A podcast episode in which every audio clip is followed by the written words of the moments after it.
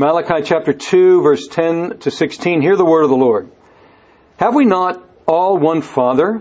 Has not one God created us? Why then are we faithless to one another, profaning the covenant of our fathers? Judah has been faithless, and abomination has been committed in Israel and in Jerusalem, for Judah has profaned the sanctuary of the Lord, which he loves, and has married the daughter of a foreign God. May the Lord cut off from the tents of Jacob any descendants of the man who does this, who brings an offering to the Lord of hosts. And this second thing you do, you cover the Lord's altar with tears, with weeping and groaning, because he no longer regards the offering or accepts it with favor from your hand. But you say, why does he not? Because the Lord was witness between you and the wife of your youth, to whom you have been faithless, though she is your companion and your wife by covenant. Did he not make them one with a portion of the Spirit in their union? And what was the one God seeking? Godly offspring. So guard yourselves in your spirit, and let none of you be faithless to the wife of your youth. For the man who does not love his wife but divorces her, says the Lord, the God of Israel, covers his garment with violence, says the Lord of hosts. So guard yourselves in your spirit, and do not be faithless. Let's pray. And now may the words of my mouth and the meditations of our hearts be acceptable in your sight, O God, our rock and our Redeemer. Amen. You have probably heard people talk about the Bible and say things like, you know, we really don't know what's in the Bible. It's a very old book and it was in different languages and it's been translated many times and interpreted in many different ways. So, so we really don't know what's in it.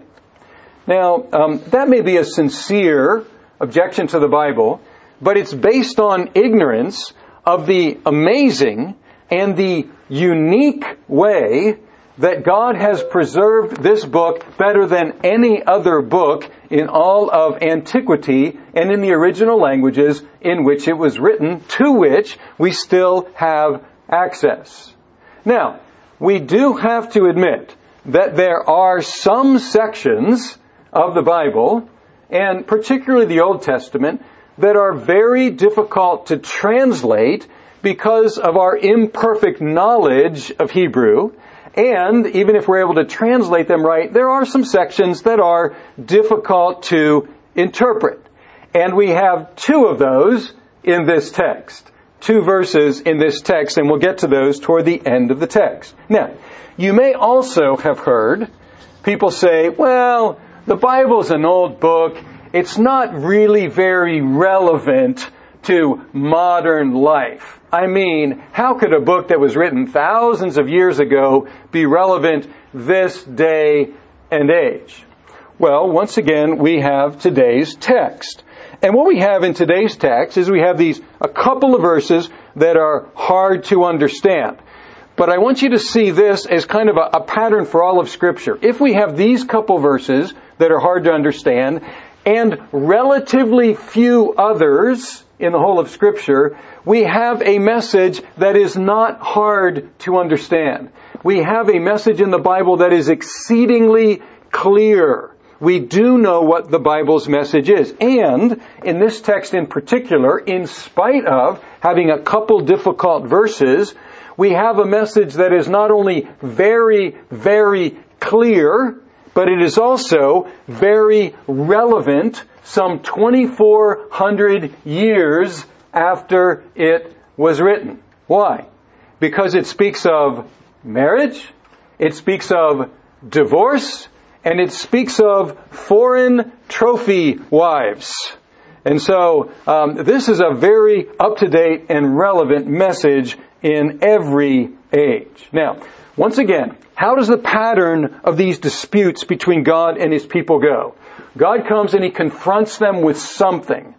And then they, in a sense, put their hands on their hips and say, oh yeah? Prove it to us. And so He does. And He proves it to them. And after He proves it to them, He points them in the right direction about how to respond. Now here, in this section, we have much of Malachi's voice. In other disputes, we have the Lord directly, says the Lord of hosts, says the Lord of hosts, says the Lord of hosts. Here we have much of Malachi's preaching. And he begins this dispute even as he did in chapter 1 verse 6. Chapter 1 verse 6, he began a dispute with that which was indisputable. And he does it again. 1 6 says, A son honors his father and a servant his master. No objection. Everybody understands that. Here, he begins with other things that are indisputable, but he does it in the form of two questions. He says, Have we not all one father? What would the people have said? Yes, of course. And then he says, Has not one God created us? And the answer would be, what? Yes, of course. And he's speaking probably not about the the creation of humanity, but the creation of Israel, that God specially made Israel as his people.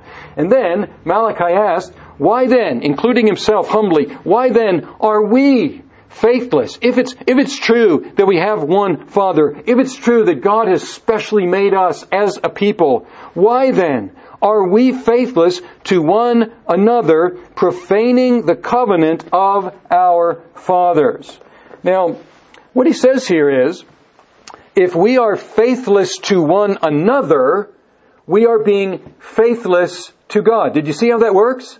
He says, why are we being faithless to one another and profaning the covenant with our God? And so our treatment of one another affects our relationship with God. And we cannot be faithless to one another without betraying God. Now, he mentions here the covenant with our fathers.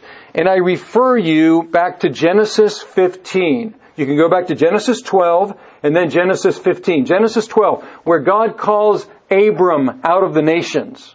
And he makes him and his family his special possession. And then in Genesis 15, he makes a covenant with Abraham. And he seals the covenant with a, a, covenant ceremony. He is setting up a special relationship with Abraham. And is a covenant mainly of promise that God would make Abraham a great nation, that he would bless him, that he would bless those who bless him, curse those who curse him, that he would bless all the nation in Abraham's descendant. He would give him the land and so on. And God promised to do all this. And then we have that famous verse that we find in the New Testament. And Abram believed God. That's what Abram's part was, to believe God, and he did. And I refer you to that because that's, that's how God began to create Israel. Then he had his son Isaac. Isaac had his son Jacob. Jacob had his sons, the, the 12 tribes of Israel. And here we find a piling up of names. Look at the text. It says, in uh, verse 11, Judah has been faithless, and abomination has been committed in Israel and in Jerusalem. Three different names. He refers to the people as Judah, refers to them as Israel, refers to them as Jerusalem. And this cuts both ways. This is kind of a double-edged sword. Because on the one hand, he's saying, you, you, this tiny remnant, you remember where they are? They had been exiled to Babylon. They had come back during the reign of Persia. They were, they had rebuilt Jerusalem and they had reestablished temple worship, but they were few, they were poor, they were surrounded by enemies. But God says through Malachi, you, this tiny, weak, poor, beleaguered remnant, you are Judah. You are Israel. You are Jerusalem. You are the heirs of my covenant promises to Abraham, Isaac, and Jacob. That's the positive side. But then he also says to them, through naming all these names, you're all faithless. If he just said Judah, Judah might have said, yeah, we're, uh, uh, or Israel might have said, yeah, Judah's faithless, but we're okay. Or if he just said Jerusalem, I said, yeah, well, we don't live in Jerusalem, we're okay. But here he piles up these names and he indicts everyone. And he even includes himself, although he's not guilty of the sin he's about to mention. Now, in verse 11, it says, Judah has been faithless, and abomination has been committed in Israel and in Jerusalem. For Judah has profaned the sanctuary of the Lord, which he loves. Now, this word sanctuary is the word holiness. And so here they translate it as sanctuary, But I think a better translation, a better, the translation is fine because sanctuary is holy, the holy place, but probably it refers to the holy people. That is to Israel, because then it says, whom he loves. And let me ask you, does he love his temple? Well, he, he knocks it down when the people are unfaithful. But does he love his people? Oh yes. And that's the promise of the covenant. You will be my people and I will be your God. And so I think we should read this as he is, they have profaned themselves. They have profaned the holy covenant people of Israel, Judah, Jerusalem, whom the Lord loves. Do you remember what the, first dispute was all about? What was God's first message? Do you remember? Go back to chapter 1. God comes to them and he says to them what? I love you. And he reminds them here, you've profaned Israel. I love Israel. And now we get to the way they did it. And here at the end of verse 11, and has married the daughter of a foreign God. This is what they did. They married foreigners. And these foreigners were not just any foreigners. They were pagan foreigners. They were idolatrous foreigners. Now, there is no absolute prohibition in the Old Testament, and much less in the New Testament, there's nothing like this in the New Testament, about marrying foreigners. In fact, there's some very famous foreign wives in the Old Testament. Uh, we could think of Moses' wife. We could think of uh, Rahab. We could think of Ruth. Some very famous foreign wives. And so there was no prohibition of more, marrying foreigners as long as those foreigners became part of Israel as long as they became believers and, and, and embraced the God of Israel, then they could be married. But there was a prohibition about marrying pagan, idolatrous foreigners. And this was a big problem in Israel.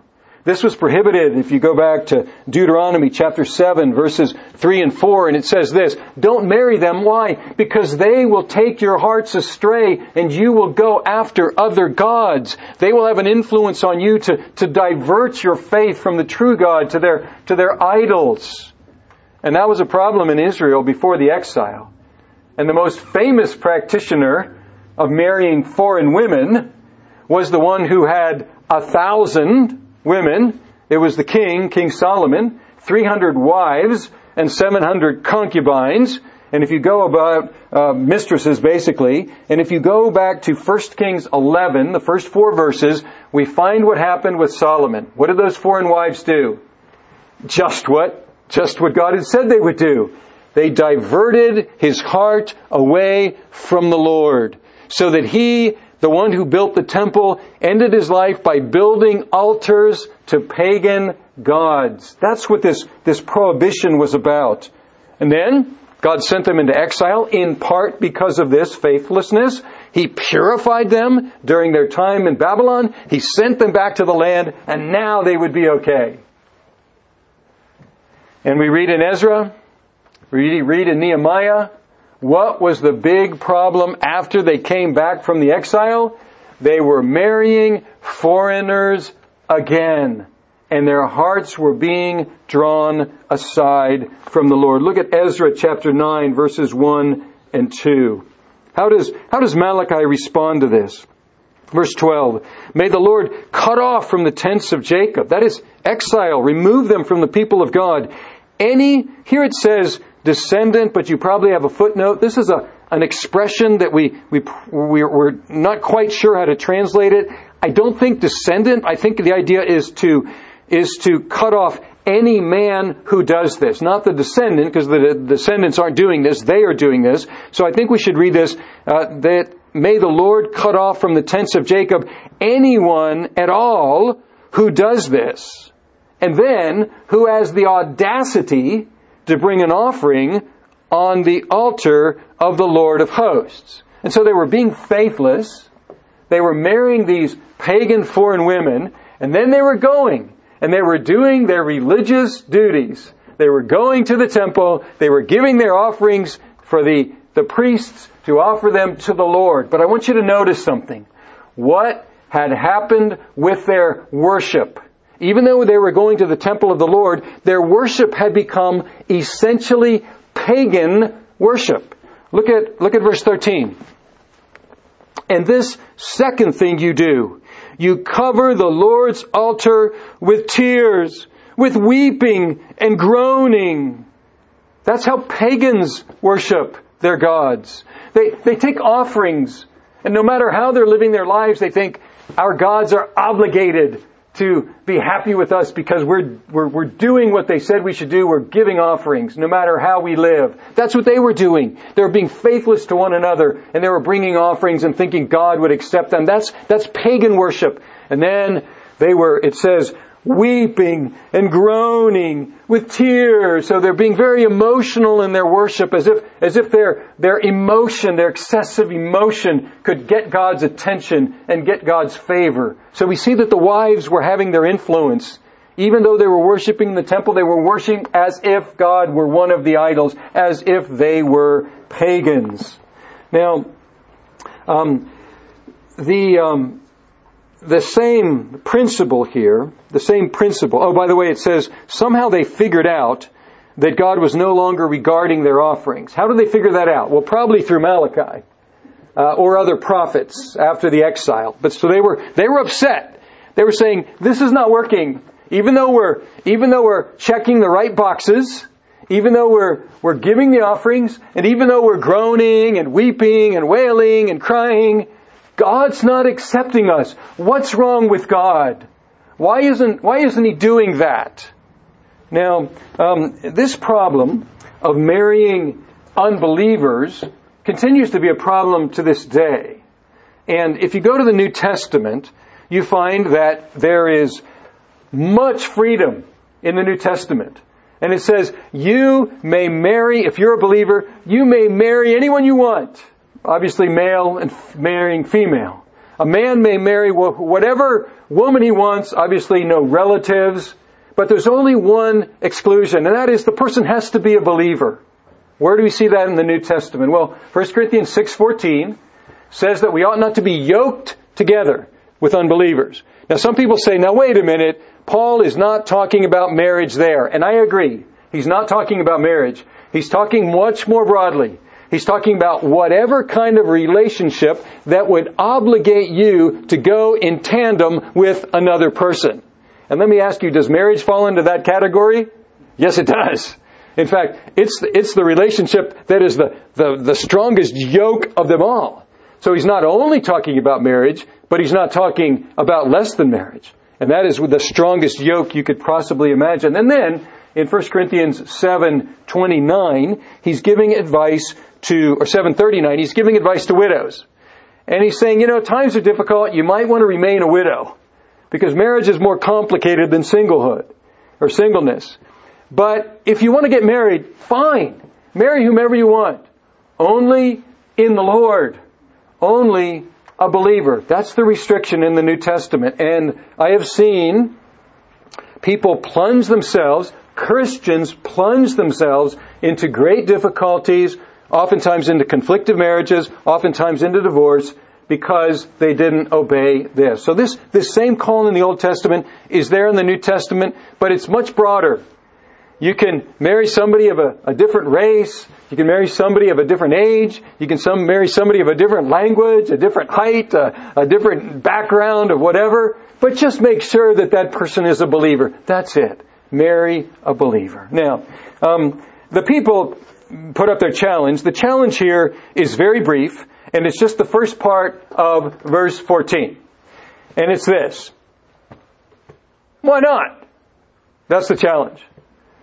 And the why not is in answer to the fact that God is no longer accepting their sacrifices. He's not favorable toward them.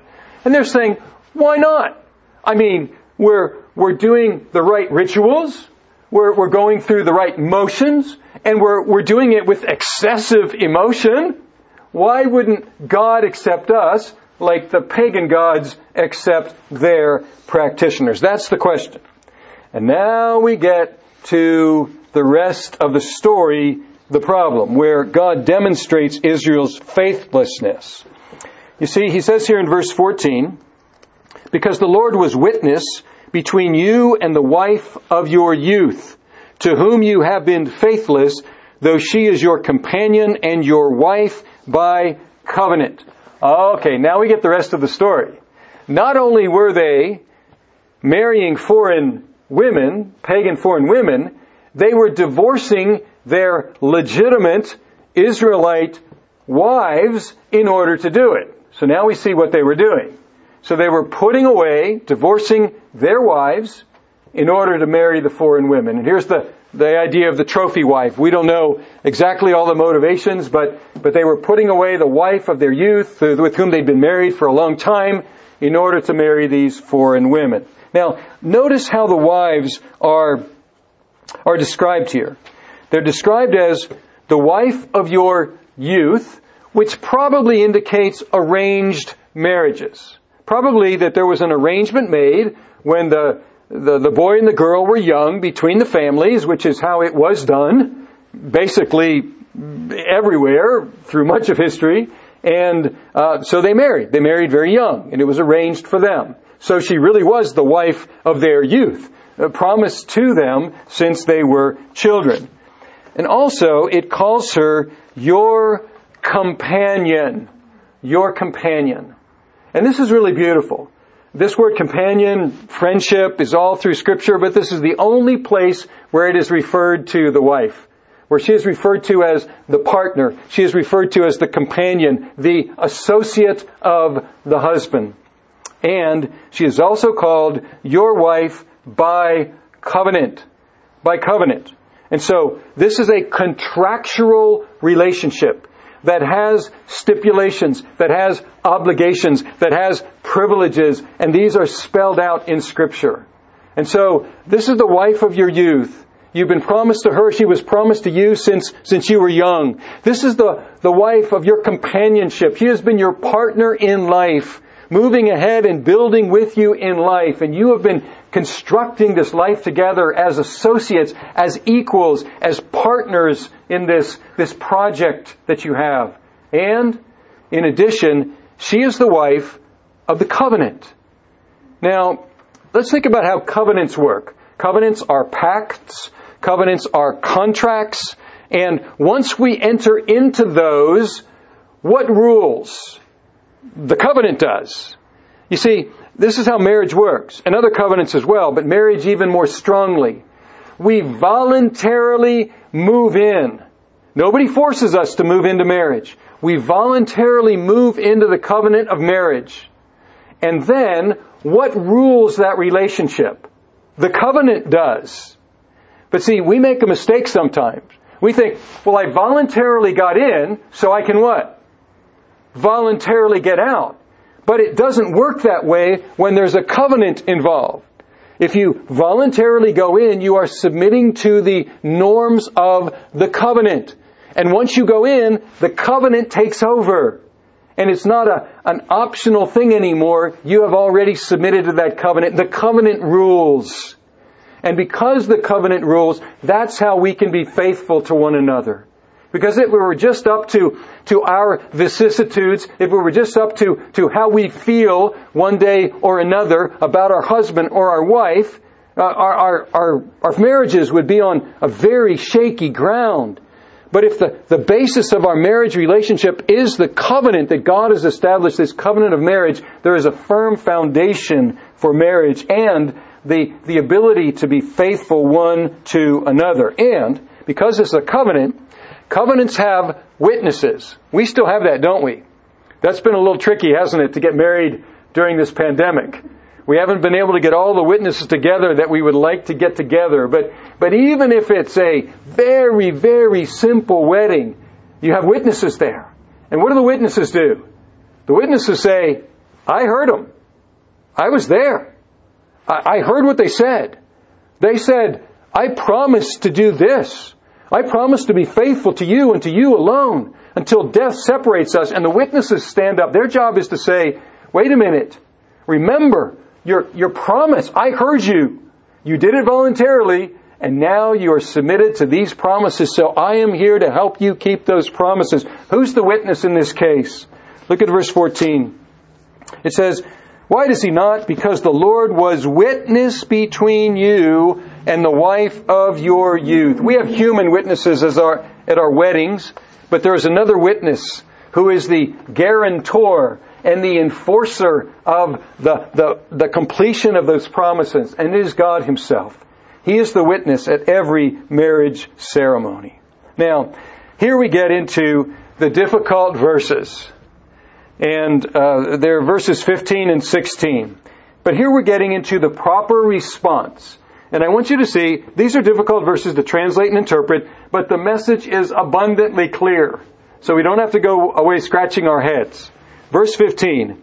It says, Did he not make them one with a portion of the Spirit in their union, and what was the one God seeking? Now that's one way to translate it.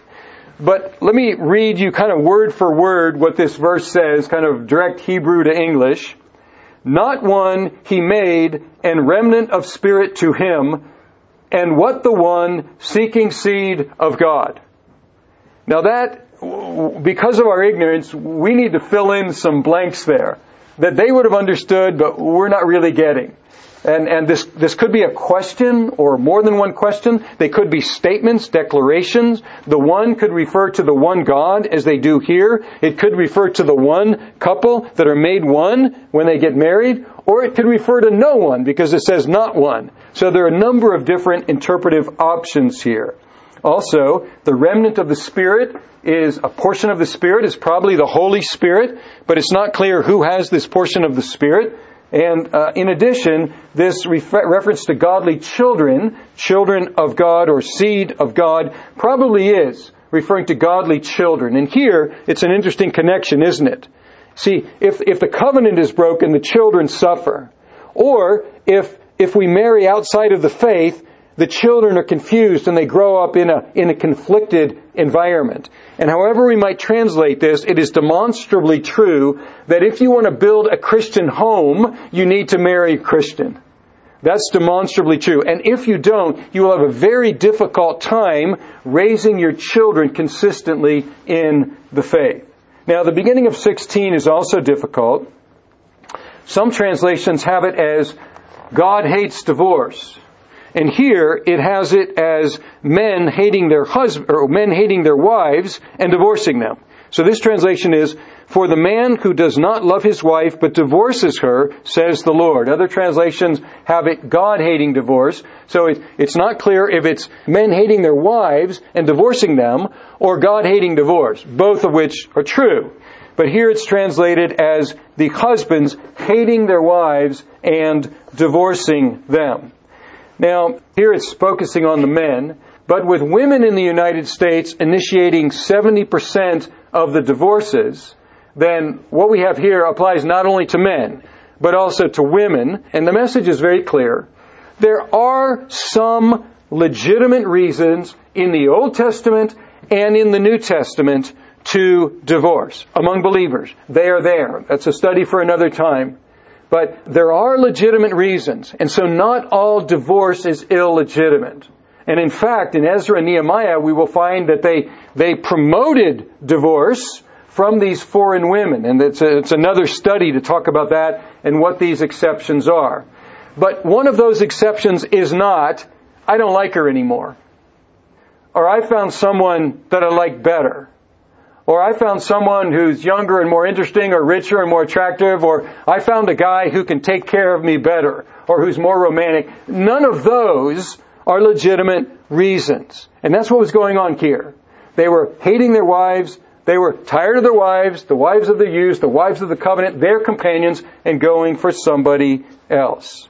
And he says, if you do this, if you divorce for one of these illegitimate reasons, You've covered your garment with crimes. Here's another expression. We don't know exactly what it means, but it, it looks like something like blood on your hands.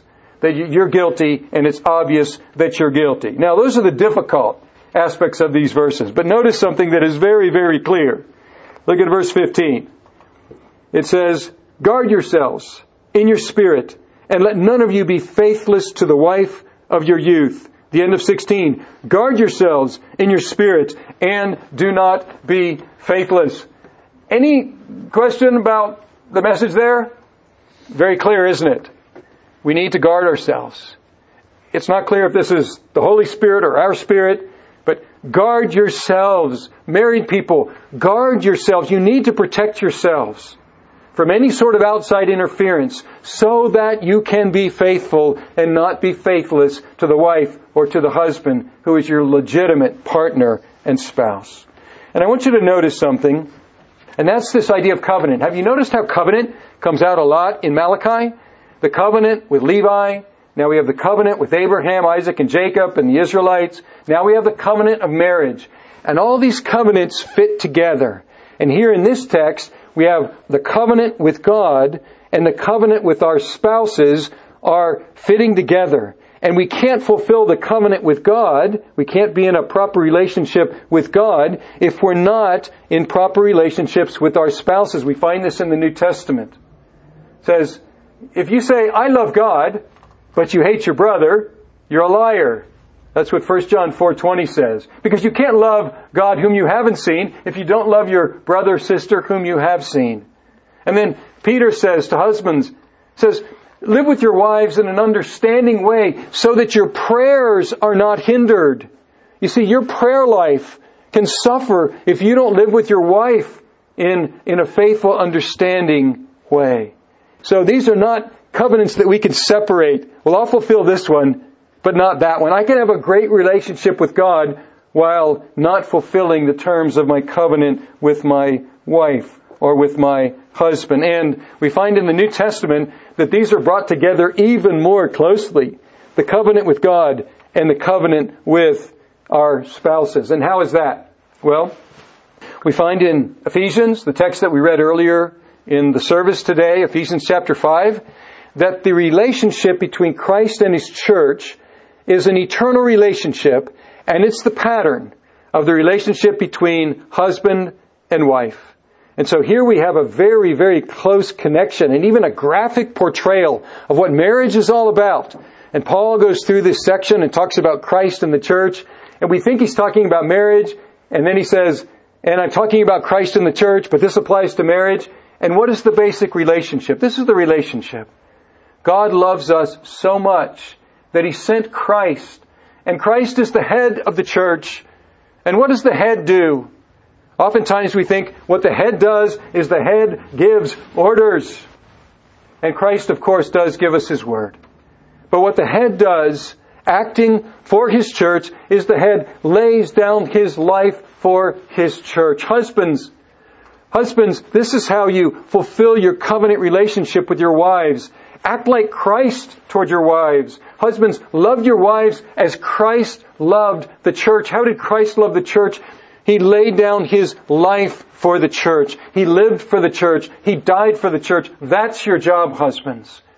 And that's how we're going to be faithful to our wives and keep this covenant in which we happily and voluntarily entered into, following in the footsteps of Christ who gave his life for the church. And then the response of the church is to honor and to respect and to submit to Christ. And he says, wives, wives, you get to play that out as well. You get to show the, the love of the church for Christ who gave himself for his bride. And here we have these two covenants that are brought so closely together. Husbands, love your wives. Wives, honor your husbands. And in that way you will fulfill the covenant and you will be entering into that relationship not only with each other, but sustaining that, that close relationship, that covenant relationship with the Lord.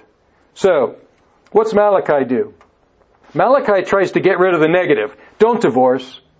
He tries to say, don't be faithless. So he's trying to negate the negative. He's telling us what not to do. But then the New Testament raises the bar for the positive. Not only don't divorce your wives, husbands, but husbands, love your wives as Christ loved the church. And, and wives, not only don't divorce your, your husbands, but, but honor your husbands as the church honors Christ. And then, as we started, with some objections to the Bible, where we started with some people, what they say about the Bible. Oh, they say it's irrelevant. They say it's, it's not understandable. You know how you can help make people understand what the Bible is all about? By having a Christian marriage. Because that's a remarkable thing. If they look at you, husband, and they see you loving your wife as Christ loved the church, and if they look at you, wife, and see you honoring your husband as, as the church honors Christ, they will say, well, I, I don't know what's in that book of yours, But I see something in you that I don't see anywhere else. I see a, a level of, of love and of sacrifice and of commitment and faithfulness that I don't find any other places. Please tell me about this God of yours who loves you so much that he sent his son to die for you. I want to know that God too. And I want to experience that kind of a, a love relationship that I see in you. How can we preach the gospel? Many ways we can preach the gospel, but one of the main ways in this day and age and in every age that we can preach the gospel to others is to live out Christian marriages. Let's pray. Our God, we thank you for the relevancy of your word. We thank you that that a, a book that was written 2400 years ago to a people on the other side of the world speaking different languages that it's relevant to us today.